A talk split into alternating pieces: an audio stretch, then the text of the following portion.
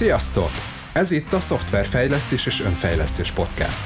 Beszélgető társaimmal hétről hétre azt boncolgatjuk, hogyan kapcsolódik a technológia és az ember. Marhevka István vagyok, Agile Coach és Software Architect. Mai beszélgető partnerem Kulcsár Zsolt, az Integral Vision Kft. ügyvezetője, és folytatjuk az előző adásban elkezdett beszélgetést, ahol a, a bizalomról beszélgettünk, hogy miért fontos az, és hogyan tudjuk a fejlesztői csapaton belül ezt kialakítani. Most egy kicsit más irányból közelítünk a, az önszerveződés és agilis működés felé. Sziasztok! Nehéz megfogni a címet, de több ilyen munkahipotézise volt ennek. Mondhatnánk azt is, hogy a főnök szeme, vagy mondhatnánk azt, hogy... Command Control. Igen, vagy hogyan, miért, miért érdemes önszerveződő cégben dolgozni, hogyan lehet autonómiám egy cégben, uh-huh. hogyan lehetek szabad. És onnan indultuk, a, onnan indítottuk egy kicsit a beszélgetést itt egymás között, hogy talán olvastátok ti is Daniel Pinknek kb. 15 évvel ezelőtt megjelent magyar néven Motiváció 3.0 című könyvét, ami Nagyjából röviden összefoglalva arról szól, hogy ahhoz, hogy belső motivációt ébresszünk fel magunkban, illetve hát munkahelyi környezetben három dolognak kell létezni. Az egyik az, hogy értelmes munkát végezzünk, ezt purpose-nek hívja, érezzük, értsük az értelmét annak a munkának, amit csinálunk. A második elem a mastery, amit magyarul talán kiválóságra való törekvésnek lehetne fordítani, hogy a szakmámban, amit csinálok, abban folyamatosan fejlődhessek, érezzem ezt a fejlődést. És a harmadik eleme pedig ennek a belső motivációs képletnek pedig a, az autonómia vagy önállóság, tehát hogy amit csinálok, az, az, az az, arról magam dönthessek, legyen lehetőségem nagyobb felelősséget vállalni, tehát nem mindig megmondják, hogy mit kell, és csak ilyen üzemmódban dolgozom. És most ebből a képletből mi ezt a harmadik elemet, az autonómiát boncolgatnánk egy kicsit, hogy hogyan tud ez megvalósulni egy szoftverfejlesztő cégnél. Meg hogy egyáltalán miért fontos ez, mert uh, érdemes talán ebből kiindulni, hogy uh, hogyha önszerveződésről beszélünk, és uh, azt a környezetet próbáljuk kialakítani, hogy ne egy ilyen utasítás lánc alapján történjen a munkavégzés, hanem minél nagyobb szabadsága legyen az egyénnek abban, hogy a saját munkájára hatni tudjon. Ez miért is fontos? Ilyen környezetben simán előállhat az, hogy sok bizonytalanság jön létre, hogy nem, nem bizt, a keretekben nincs világos egyetértés, vagy nem ugyanazt értjük a, a keretek alatt, és ez ö, ugyanúgy feszültségekkel tud együtt járni, mint amikor egy ö, utasítás láncban ö, félreértjük a, a felettesünknek az utasítását. Ö, miért érdemes ezt az energiát beletenni? Ez szerintem egy fontos kérdés, mielőtt rákanyarodnánk arra, hogy ö, hogyan is működhet egy önszerveződő cég. Az én válaszom erre az, hogy ami talán egy olyan dilemma, amikor egy a fölött gondolkozom, hogy érdemes vállalkoznom, vagy érdemes bemennem egy cégbe alkalmazottként. Karriert akarok építeni magamnak, vagy, vagy vállalkozóként akarok kint lenni a, a piacon. És ez szerintem két ilyen mm, fontos belső dinamikából fakadó kérdés. Mind a kettőnek megvan a maga pozitív lehetősége, hogyha én bemegyek egy cégbe alkalmazottnak, akkor azt várom ettől, hogy egy biztonságot kapok. Tehát olyan biztos kereteket fog az adni ez a környezet, ahol no matter of bármi történik a, a, az adott hónapban, azért a hó végén megkapom a fizetésemet. És hogyha legrosszabb szenárió az lehet, hogy ha én kompetens vagyok, és a cég mégis becsődöl, ahol dolgozom, akkor tovább állok, és máshol fogják kifizetni és megjutalmazni az én kompetenciámat. Ez nagyjából ez a motivum úgy gondolom, hogy sokunkban lefordul arra, hogy ha én bemegyek alkalmazottnak, akkor ez bizonyos kötöttségekkel jár, amit elfogadok. Tehát, hogyha egy munkáltatóval alkalmazottként én leszerződöm, akkor én lemondok a napi 8 órámról azaz 8 órát od- odaadok a munkáltató kezébe, hogy reggel, amikor becsekkolok a munkahelyemre, és délután, amikor kicsekkolok, akkor az biztos, hogy bármi is történik ott bent, de az ott történik, ahol mi leszerződtünk, hogy történjen, és azzal fogok valószínűleg foglalkozni, amire ez ugye nehezebben nyomon követhető történet, de valószínűleg az a fog foglalkozni, amire leszerződtünk. A kérdés csak az, hogy ezzel valóban a feltétele annak, hogy ott valami érték szülessen, ami valóban mindenki számára jó, vagy nem. És van-e más módja annak, hogy egy munkáltató és egy munkavállaló le tudjon szerződni egymásra, anélkül, hogy hogy így definiálják egymás között ezeket a kereteket. Hát igen, mert a jogi keretek arra adnak eh, lehetőséget, hogy gyakorlatilag neked be kell menned, bent kell lenned, de hogy ebből hogyan lesz eredmény, arról már keveset, ugye az, azt már nem igazán lehet megfogni a jog eszközével. Eh, és nagyon sokan ugye, amikor a munkaszerződésükre mutogatnak, hogy benne van vagy nincs benne, az egy jó jel annak, hogy valószínűleg ott nem, nem működnek annyira jól a dolgok és hogy hogyan lehet mégis a munkája megteremteni ezeket a kereteket úgy, hogy, hogy van egyfajta kötöttségem, hiszen ugye biztonságot ad a cég, de mégis valamiféle autonómiában tudjak dolgozni. Ugye ti az Integral vision már 15 éve kísérleteztek ezzel, hogy hogyan lehet ezt megteremteni. Honnan indultatok egyébként? A, mi volt a kezdeti felállás?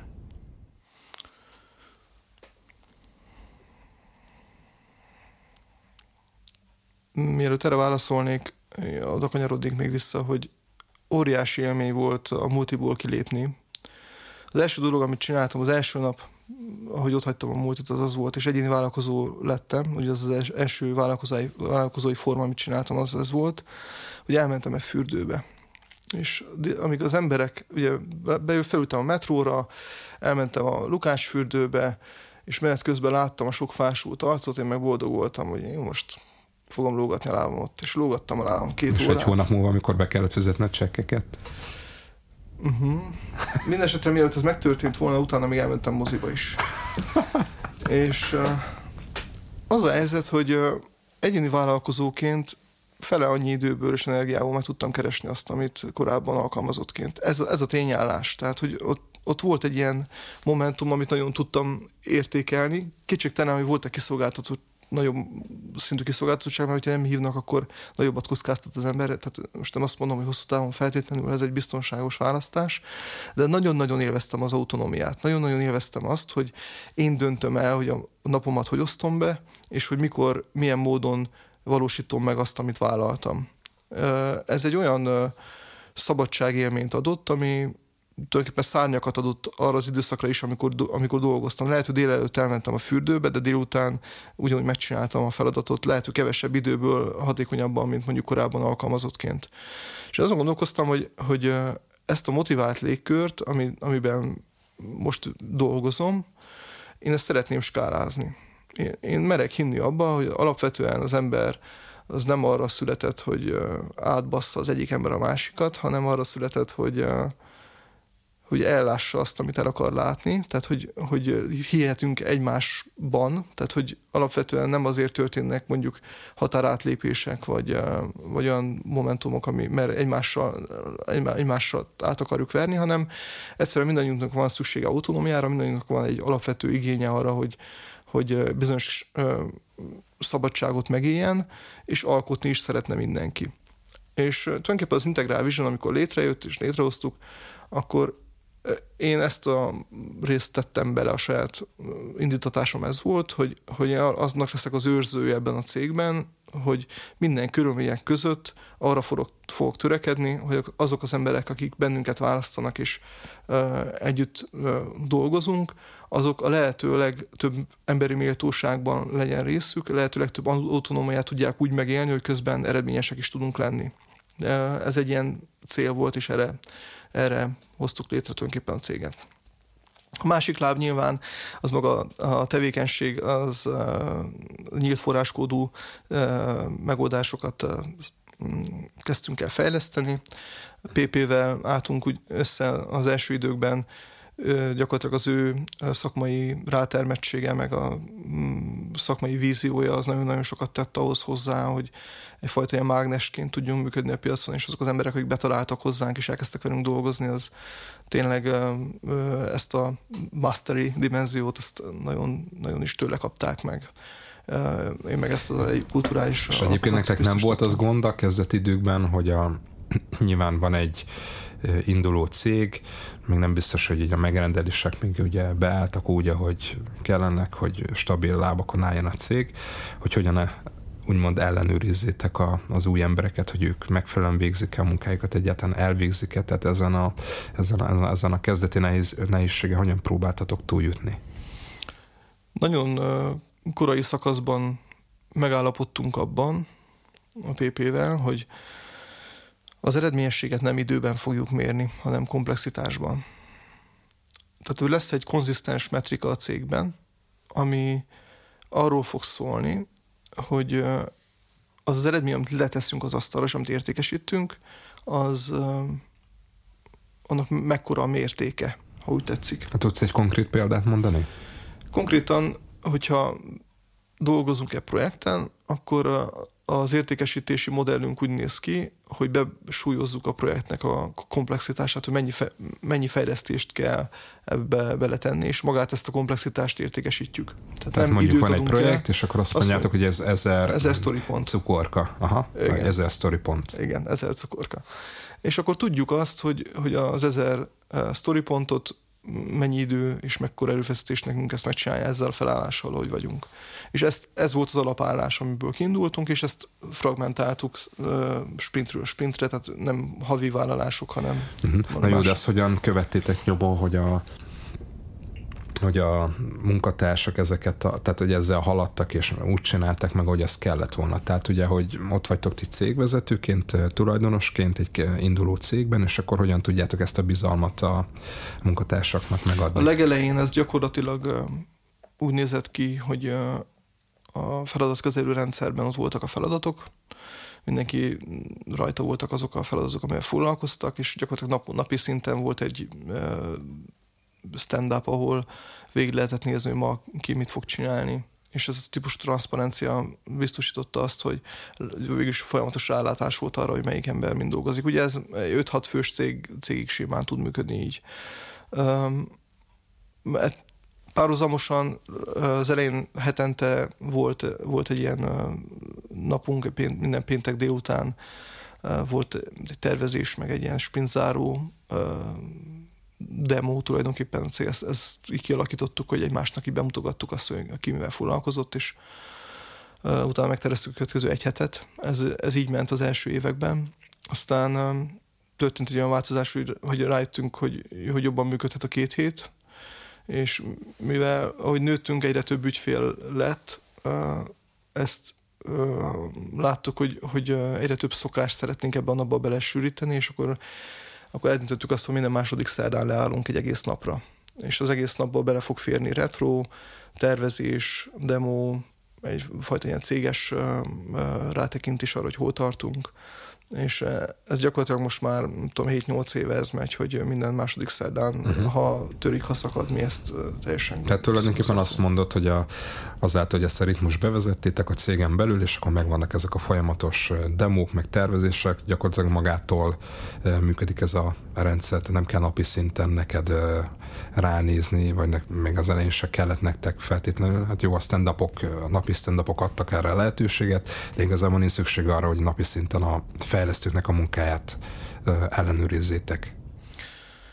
Mm, igen, és ugye az lehet még egy megoldás, hogy mi szokott történni az ilyen ellenőrző, tehát hogyan lehet ellenőrizni egy embernek a munkáját. Ez egy, az, hogy most bejár, és naponta ott tölt egy 8 órát, attól még ülhet a gép előtt, és egész nap nyomkodhatja a passziánzt. Mert ugye, hogyha nem áll senki mögötte, akkor akkor ugyanolyan arckifejezéssel fogja a passziánzt nyomkodni, mint hogyha kódolna. Legfennebb a kattintások lesznek gyakrabbak.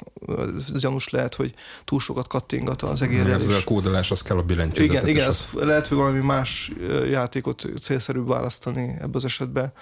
Minden esetre elég nehéz azért az arckifejezésből is akár következtetni, ugye. Úgyhogy ezt főleg egy fejlesztő, nem főleg egy fejlesztő. Bocsi. Úgyhogy ezt végül is nyugodtan lehet skippelni ezt a törekvést, vagy hanyagolni lehet. Sőt, tovább megyek, valójában kódolhat egész nap az emberünk, attól még lehet, hogy förtelmes kódot ír.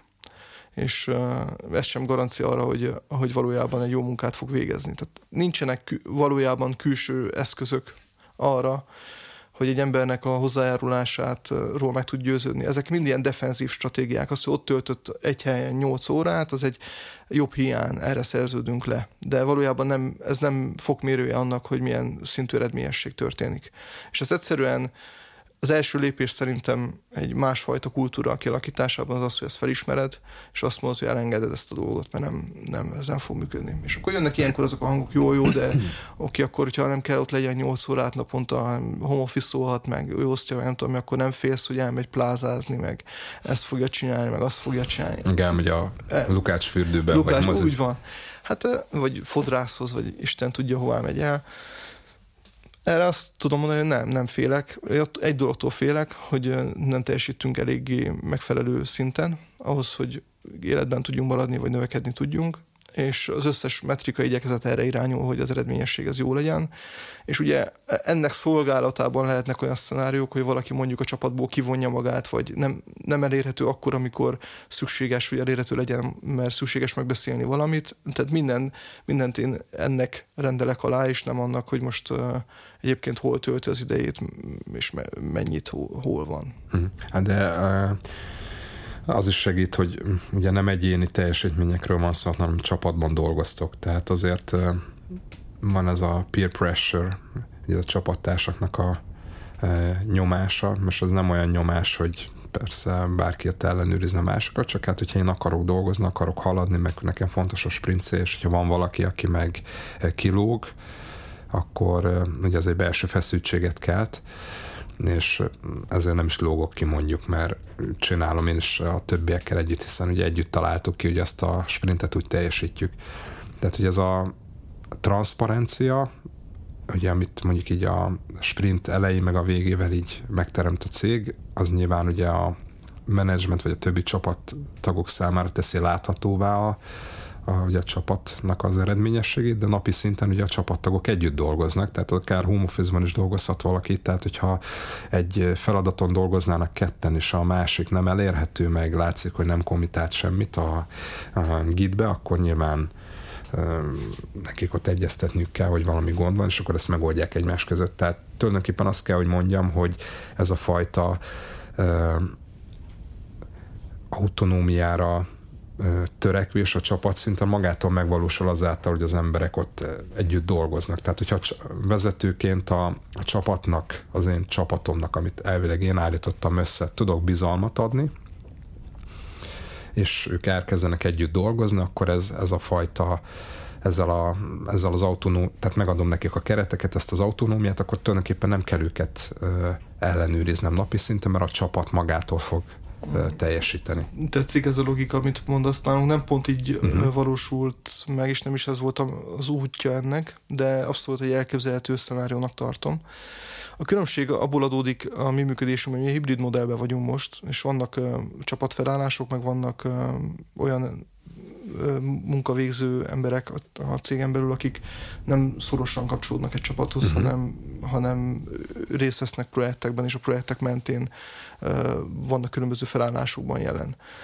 A designerek vagy? Mm, milyen designerek azok Aha. tipikusan ilyenek, de fejlesztők közül is van uh-huh. egy-kettő. Egyébként igen, valóban a kompetencia lehet olyan, ami ezt indokoltát teszi, tehát mondjuk egy frontend fejlesztő, aki annyira nem uh, backendes, hanem tipikusan csak frontendhez ér, az ért, az nyilván azokat a szenáriókat fogja keresni, ahol frontend feladatokat fog kapni, és nem biztos, hogy egy csapaton belül teljesen kiterelhető.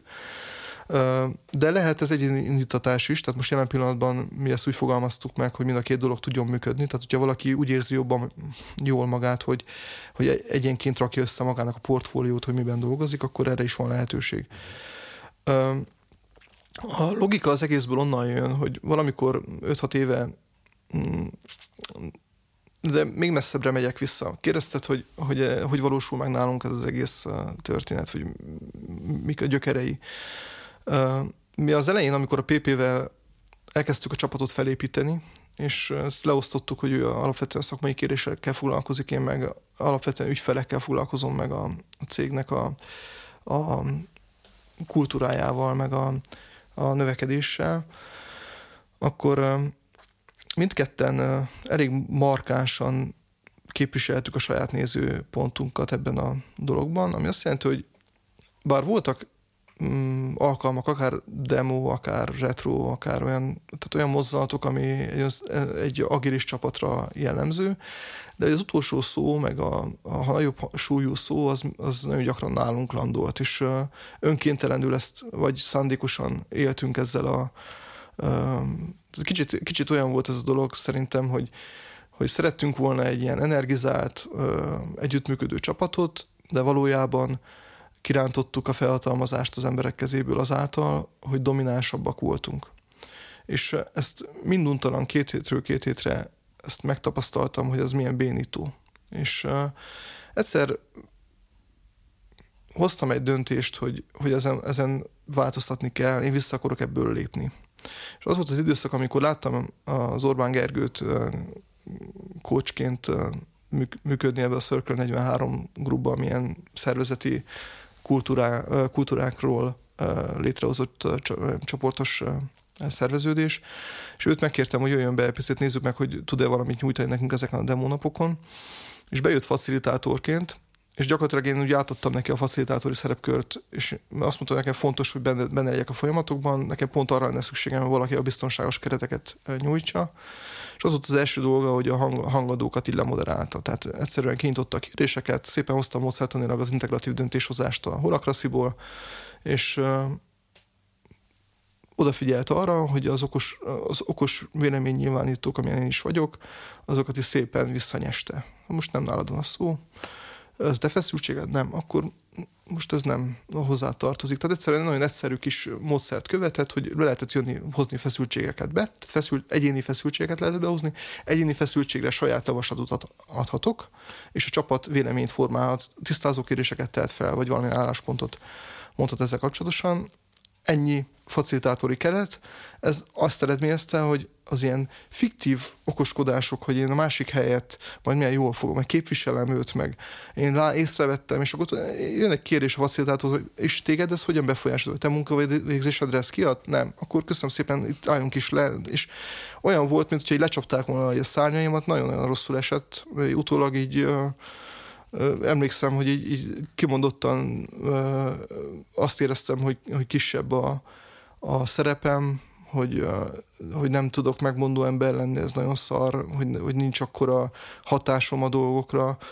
Ez, ezt éltem meg, ez volt az érzés, és közben tudtam így gondolatilag, hogy, hogy ezt kell csinálni. Ez egyedüli útja annak, hogy az ez emberek szolgálja a csapat és a szervezet igen, érdekeit. Igen, hogy nekem muszáj háttérbe szorulni, muszáj megértenem, hogy, hogy mi az én szerepem, hogy miben lehetek aktív, és mi az minden más, amit, amiben a csapatnak kell aktívnak lennie és tulajdonképpen ez az utazás indult el akkor, uh-huh. nem tudom, És meddig ezen. tartott ez az időszak egyébként, amikor a Gergő Évekig tartott, én azt gondolom... De a Gergő se évekig Gergő, volt? Évekig Aha. volt, a Gergő segített ezt a dolgot.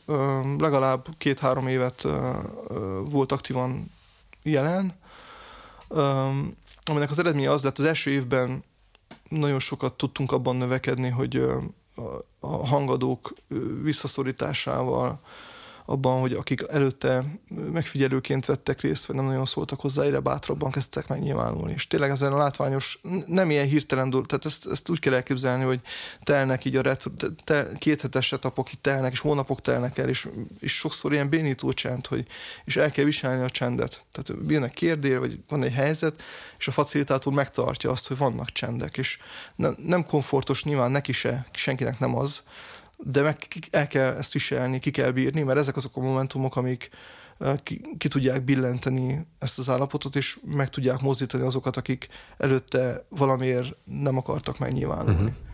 Tehát tulajdonképpen az autonómia az itt is tetten érhető, hogy egy beszélgetésben hogyan vágunk egymás szavába, nem hagyjuk, hogy a másik elmondja, meg amikor felvet egy saját problémát, akkor elkezdünk neki tanácsot adni, és ezzel tulajdonképpen így visszagyömöszöljük őt a kis saját világában, nem hagyjuk, hogy ott önmaga érvényesüljön.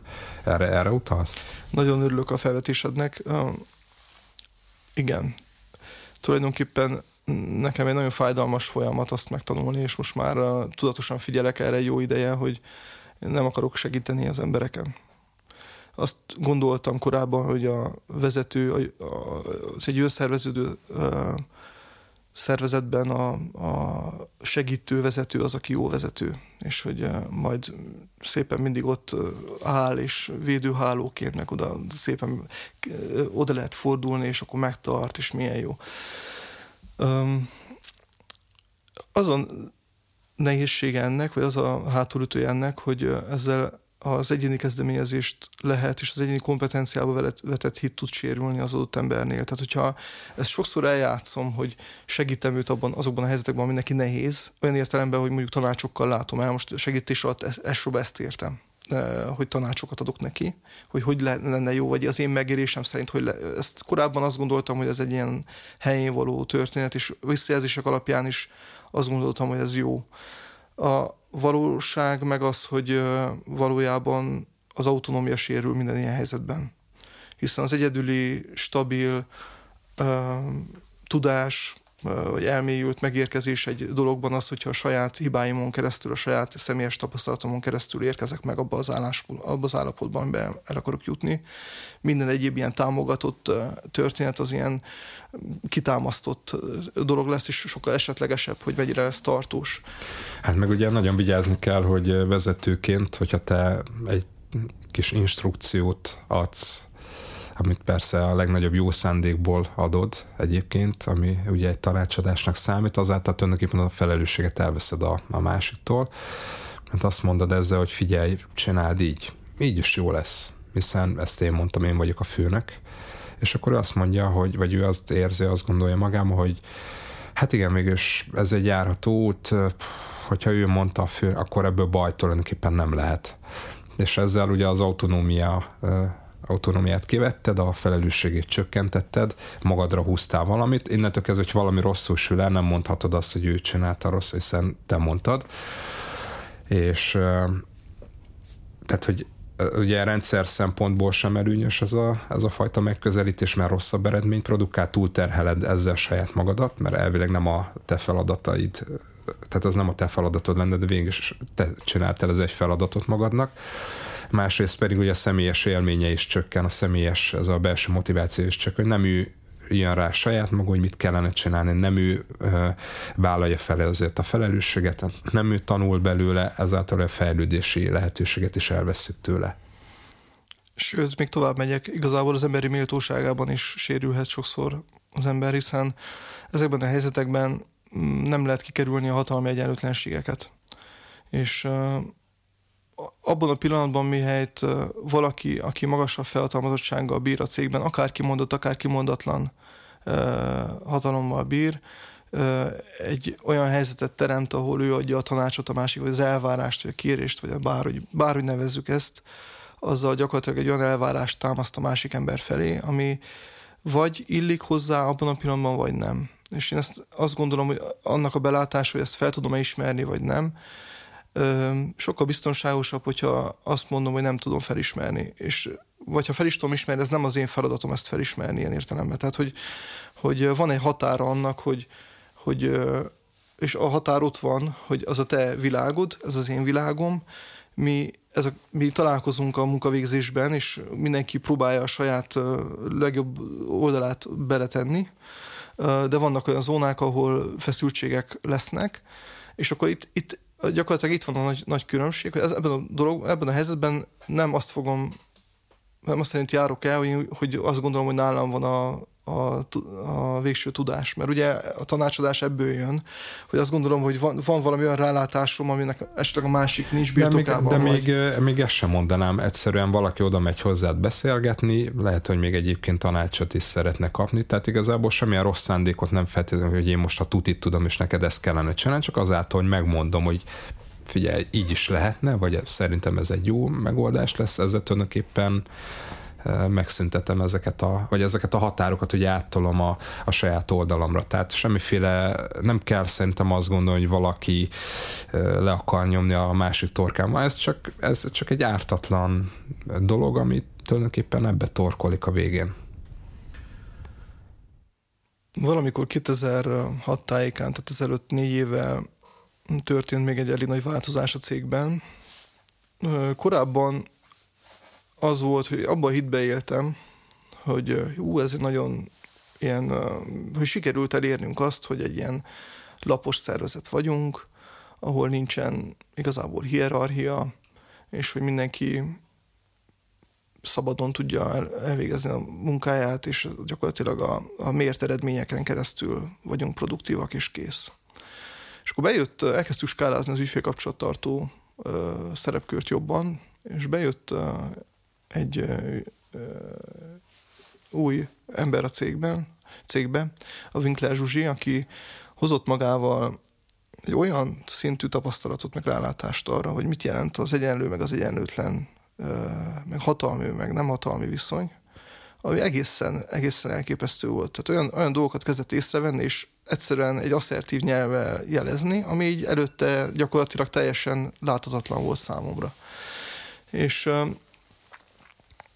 hát ilyen helyzetek voltak, csak hogy ne a, a ne ilyen ködbe burkolva meséljem ezt a sztorit, hogy mentünk ügyfélhez, ő volt az ügyfél, ő vitt gyakorlatilag engem el, hogy, hogy egy demót együtt tartsunk meg, vagy volt valamilyen meeting, és késtem 10 percet a találkozóról. És én azt értem meg, hogy mindent megteszek, hogy odaérjek. Tudtam, hogy neki fontos az, hogy az ember oda, időbe odaérjen, és így előre így frusztráltam is magam, hogy most kések 10 percet, hogy az milyen szar, mert tudom, hogy neki ez, ez és így fogalmazott meg bennem, hogy, hogy nem úgy fogalmazott meg bennem, hogy pontosnak kell lenni, úgy egyébként, hanem úgy, hogy neki fontos, és akkor ezt nem kéne tenni. És elkezdtem neki magyarázni, hogy miért, hogy miért késtem, és elnézést kértem, és azt, azt mondta, hogy igazából tök mindegy, hogy miért késtem, késtem. És hogy figyeljem meg azt, hogy ha elmegyünk, hogy ez nem az első eset, hanem a többedik eset, hogy én ezt megengedhetem magamnak, hogy olyan cégbe dolgozunk, ahol néz, nézzem meg, hogy hány ember engedheti meg magának azt, hogy késsen. Sokkal nagyobb arányban engedem meg magamnak ezt a dolgot, és valahogy mégis úgy alakulnak a dolgok, valahogy úgy hozza az élet, hogy, hogy, hogy egy dolgot szeretnek kérni, hogyha azt mondjuk, hogy itt egy egyenlő esélyek cége van, akkor ne legyenek ilyen különbségek, tehát hogy legyen már ebben több tudatosság. És uh, ilyen szenárióból sok volt, tehát ez, ez volt egy. És uh, utána előjött egy halom más dolog, ahol igazából az derült ki, hogy amit én azt gondoltam, hogy ilyen tudatos mm, és lapos szervezet vagyunk, valójában a láthatatlan és a rejtett zónába kerültek a hatalmi szálak. Tehát tulajdonképpen játszmázás zajlott, privilégiumok ugyanúgy megvoltak, csak mindez mm, nem volt annyira látványos talán, vagy nem nehéz volt tudatosítani ezt tudom mondani, hogy máshová helyeztetek hangsúlyt. Na jó, de azt tudom róla, hogy te pszichológus vagy, de szerintem te sokkal kritikusabb és szigorúbb is vagy önmagaddal szemben. Azért elég sok helyen én úgy látom, hogy ezek a jelenségek ugyanúgy megfigyelhetők, ami azért, az nem azt jelenti, hogy ne tegyünk valamit ellene, csak kicsit úgy, hang, úgy hangzott ez a dolog, mint hogyha Hát igen, mint hogyha nagyon szigorú lennél így önmagaddal szemben ezzel a, ebben a dologban. Szerintem ez a dolog attól tud hiteles lenni egy cégben, hogyha ha az, aki ezt fontosnak tartja, és mondjuk, hogyha ezt tényleg egy kulturális és erről, prédikál. és erről prédikál, evangelizálja uh-huh. ezt a dolgot, az, azt szigorúan veszi. Uh-huh. Tehát az nem működik, hogy, hogy ezt fontosnak tartjuk, és közben meg a hétköznapokban vannak ilyen kitüremkedések, meg ilyen, ilyen botlások. Igen, kis kivételek. Kis kivételek, kis kegyes helyzet. Nem, ez egyszerűen ez egy olyan dolog, hogy tudom, észre kell venni először is, másodszor igenis uh-huh. feszítenie kell. Én most nem, nem azt akarom mondani, hogy, el kell, hogy, el, hogy elvárjam magamtól most a tökéletes ilyen állapotot, de azt gondolom, hogy az a minimum, hogy ez feszültséget okozzon. Én azt gondolom, hogy ez azért egy jó példa, amit elmeséltem, mert ezt jászmaszerűen űztem. Tehát ez egy olyan történet volt, ami statisztikailag valóban gyakrabban csináltam, mint más és mindig volt rá magyarázatom, és mindig nyugtattam magam, hogy hát ezt megtehetem. Biztos, hogy benne volt egyébként az is, hogy nyilván az én időm fontosabb, mint a más ideje. Ilyenkor mindig benne van ez. És azért tehetem mert meg, te mert, vagy a cégvezető. Igen, mert nekem ugye milyen, milyen fontos, az, milyen fontos ember vagyok, hogy, hogy nyilván volt fontos dolog, ami miatt késtem. Most az ajánlatot be kellett fejezni. Fú. És lehet, és mindig lehet, mindig lesz magyarázat, és mindig lesz olyan dolog, amivel önáltatásban ringatja az ember magát, és ez, szerintem, ha valami, akkor ez, ez a dolog ez újra és újra visszajön különböző formákban, most nem csak ebben a például másban is. Aha, tudom, hogy a cégnél nem csak a csapaton belül van autonómia, hanem abban is autonómiát kapott a teljes szervezet, hogy csapatokba szerveződhessen. Erről tudsz mesélni egy kicsit a hallgatóságnak? Sőt, igazából az egész folyamatról mesélnék egy picit, hogy a történet onnan indul, hogy, hogy nagyon nehéz megfogni egy önszerveződő cégnél azt, hogy hol kezdődik a,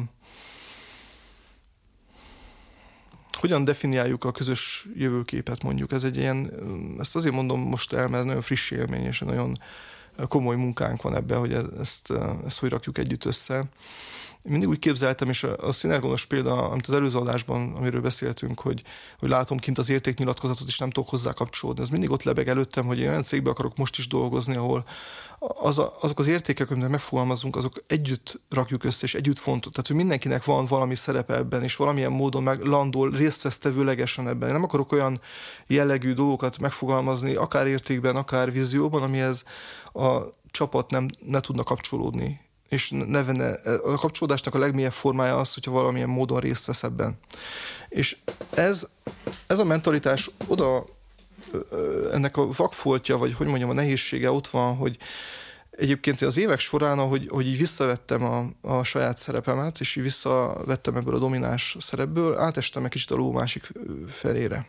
És pedig oly módon, hogy olyan helyzetekben sem nyilvánítottam álláspontot, amilyen helyzetekben a csapat elvárta volna vagy nem volt egyértelmű, hogy milyen helyzetben kell nekem álláspontot nyilvánítanom, most milyen helyzetben a csapat. Tehát mindig ott volt a levegőben, hogy na most olyan a kulcsi mit gondol erről, ez fontos egyáltalán, vagy nem fontos-e.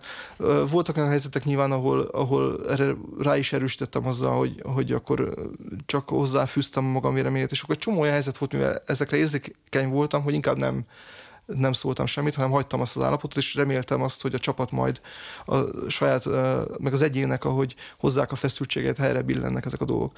És ennek azért van egy nagyon nagy korlátja szerintem, azokban a helyzetekben, amikor ilyen nagyobb, nagyobb változásra van szükség, mert a kereteket annyira ki növöd, vagy, vagy ugye a kisebb vált, a kicsi lépéseknél ez működik, mert behozol egy feszültséget, jön arra egy válasz, valamit elhatároz együtt a közösség, és akkor megyünk valamerre erről. De hogyha nagyobb dolgot akarsz változtatni, vagy nem is nem is az a jó szó, hogy változtatni akarsz, hanem az, hogy valami érzet, hogy valami nem működik rendesen. És sokan, sokan éreztük ezt egyébként a tavalyi évben, volt egy ilyen momentum az év második felében, hogy, hogy, hogy valami, nem, valami nem kerek, nem átlátható, nem ugyanazt értjük alatta, és ami megfogalmazott nagyon erősen a csapat, vagy így az emberek részéről, hogy mint hogy leesnének a dolgok. Tehát, hogy jön egy feszültség, jön egy javaslat, és nem, nem sikerül belőle olyan látványos eredményt produkálni, ami fenntartható utána. És ezt ebben a helyzetben én ezt úgy fordítottam le magamnak, hogy valahogy a perspektíva is, meg az egésznek, a, a, ahol tartunk most, ez nem látható eléggé. És akkor elkezdtem ezen dolgozni, hogy ez miért van így, vagy milyen módon tesszük láthatóvá. És nagyon-nagyon meglepődtem, sok beszélgetést indítottunk el, meglepődtem azon, hogy mennyire másképp élnek meg emberek dolgokat, mint ahogy én megélek. És nekem trivialitás, a másik embernek nem. Ami neki trivialitás, az nekem nem az. És hogy egyszerűen... Az sok... példát mondani egyébként, hogy kicsit jobban tudjuk követni? Mi uh, volt az, amit, hogyha persze nyilván olyan dolog, amit el tudsz mondani, mert ez még valamennyire egy élő dolog, hogyha jól értem. Uh-huh. Mi a, tehát, hogy mi az, amiben úgy éreztétek, hogy tovább kellene lépni, mi volt az, ami a beszélgetések során esetleg kijött, hogy más, másképpen gondolta, mint te? Van egy örökös dilemma például a cégben, hogy, hogy most ügyfeleknek szállítunk termékeket, szolgáltatásokat is, hogy, hogy volt próbálkozás, saját terméket is fejlesztettünk. Volt néhány ilyen törekvés, ami, amire nagyjából annyira régen voltak egyébként ilyen határozottabb lépések, hogy, hogy nagyon kevés ember van már, aki ebbe részt vett. Tehát, de benne van a cég emlékezetében is, benne van az én, az én tapasztalatásomban mindenképpen nagyon fontos dolog, és számomra ezek a kudarc élmények egy ilyen egy kicsit a tabuba sodorták ezt az egészet, hogy, hogy a termék legyen vagy ne legyen. És vannak emberek, akik meg úgy élik meg, hogy hogy fontos az a kontroll, ahogy egy szolgáltatás képítésében jelen vagyunk, és hogy, mind, hogy azt tudjuk tovább csiszolni az ügyféllel, hogy tudunk egy csapatként ebben működni, de a, a következő fontos lépés az lenne, hogyha ha mi magunk fejlesztenénk egy terméket, és mi lennénk a gazdái ennek és hogy, hogy többször előfordult a cég